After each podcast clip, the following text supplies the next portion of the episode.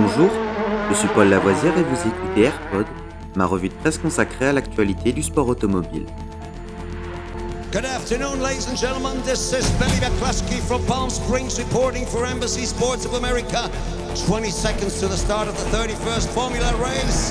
And I have to spend the afternoon here in California.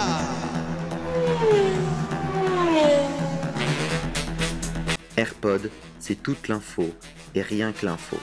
Un édito des meilleures sources au cœur du sport automobile. Au sommaire de ce AirPod du 15 mars, notre 50e épisode. Formule 1. Le spatial inspire Mercedes. Formule 1.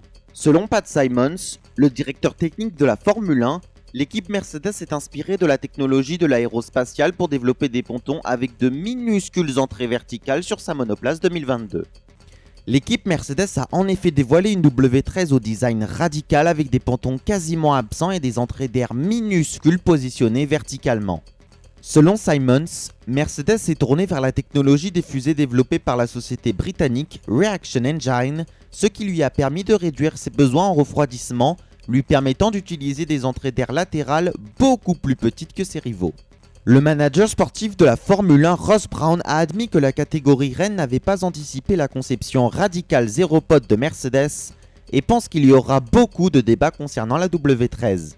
Cette conception radicale a évidemment attiré l'attention des rivaux et le patron de l'équipe Red Bull, Christian Horner, n'a pas hésité à dire à certains médias qu'il y avait certaines pièces qui n'étaient pas légales avant que l'équipe de Milton Keynes ne publie un court communiqué dans lequel elle indiquait que les propos de Horner n'avaient jamais été tenus, du moins pas officiellement. Il faut effectivement dire que la W13 fait une interprétation très extrême de la réglementation et inévitablement, il y aura beaucoup de débats à venir.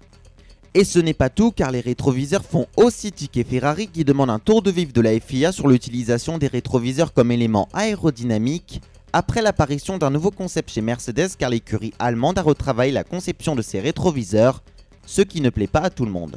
Les supports de ceux-ci sont particulièrement sculptés pour alimenter en air les ailettes fixées sur les structures d'impact latéral du cockpit, une approche remise en cause par Ferrari, selon qui les montants de rétroviseurs ne sont pas supposés offrir un avantage aérodynamique.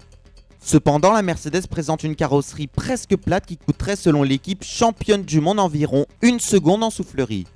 Plusieurs écuries rivales pensent que Mercedes bluffe avec les difficultés rencontrées durant les essais à Bahreïn.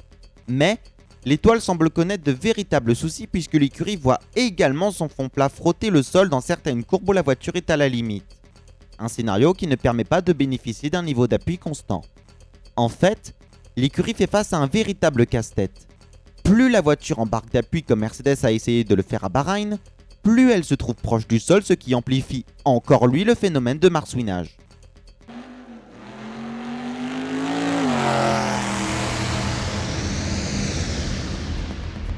Cet épisode de Rallyfan est fini pour aujourd'hui. Vous pouvez retrouver Rallyfan sur YouTube et sur toutes les applications de téléchargement de podcasts. N'hésitez pas à vous abonner.